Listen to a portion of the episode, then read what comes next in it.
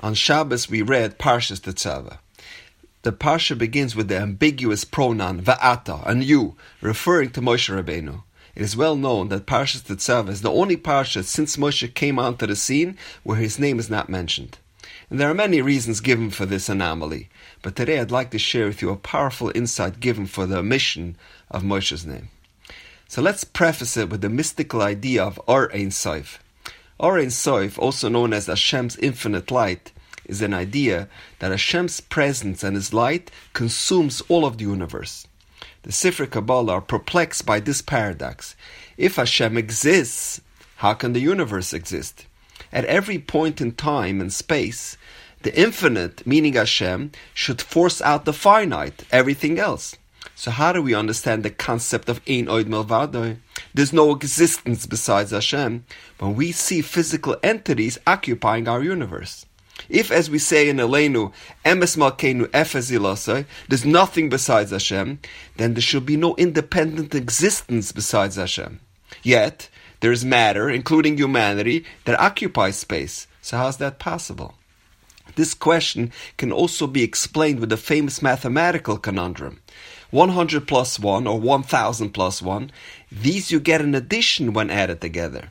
What about infinity plus 1 or infinity plus 1 billion? When dealing with infinity, nothing else can have an existence. It all blends into infinity. Infinity by nature makes no room for anything else. So if God is infinity, how can we exist? The very existence of Hashem should subsume everything in its vicinity. So the Ari HaKadosh authored the concept that he coined tzimtzum, self-restriction or self-limitation. He said that in order for the universe to exist, Hashem had to hide himself. He had to condense or constrict his presence and limit his being, so to speak, for us to exist. This novel concept is called tzimtzum. Tzimtzum is the space vacated by Hashem through the process of self-limitation so that a physical universe can exist.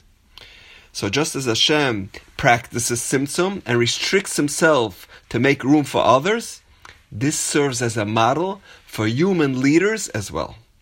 Effective leadership requires the leader to restrict himself and make room for others to shine as well.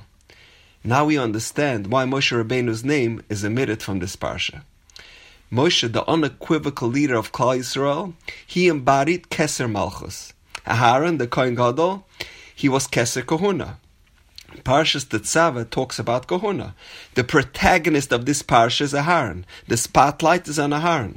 So the reason Moshe's name is not mentioned in this parsha is precisely because Moshe took a step back in order not to overshadow his brother. He constricted himself to give Aharon an opportunity to shine. So when Moshe Rabbeinu's name doesn't appear, it is not as a negative of Moshe, but rather it's showing us the greatness of Moshe, emulating Hashem's concept of tzimtzum. I remember once being at a concert, and about halfway through the concert, the lead singer, the headliner, suddenly introduces his backup singer to the audience, and the lead singer then steps aside and he lets his backup step into the spotlight and lead the next few songs. By the end of the night, everyone knew this backup singer's name. That is also a model of tzimtzum, sharing the spotlight, making room for others to shine.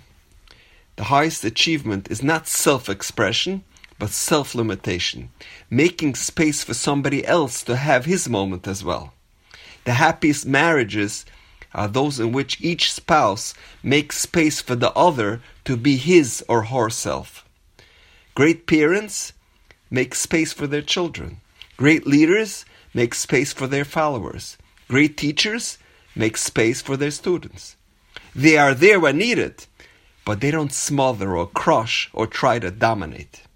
They practice tzimtzum, self-limitation, so that others have a space to grow. That is how Hashem created the universe. And that was the only way for it to maintain its existence. And this is the model for us to emulate. They say that the mark of a good Rav is someone who davens for you. But a great Rav is someone who teaches you how to pray for yourself. He gives you the tools to become self sufficient. He gives you the opportunity to shine and to express yourself.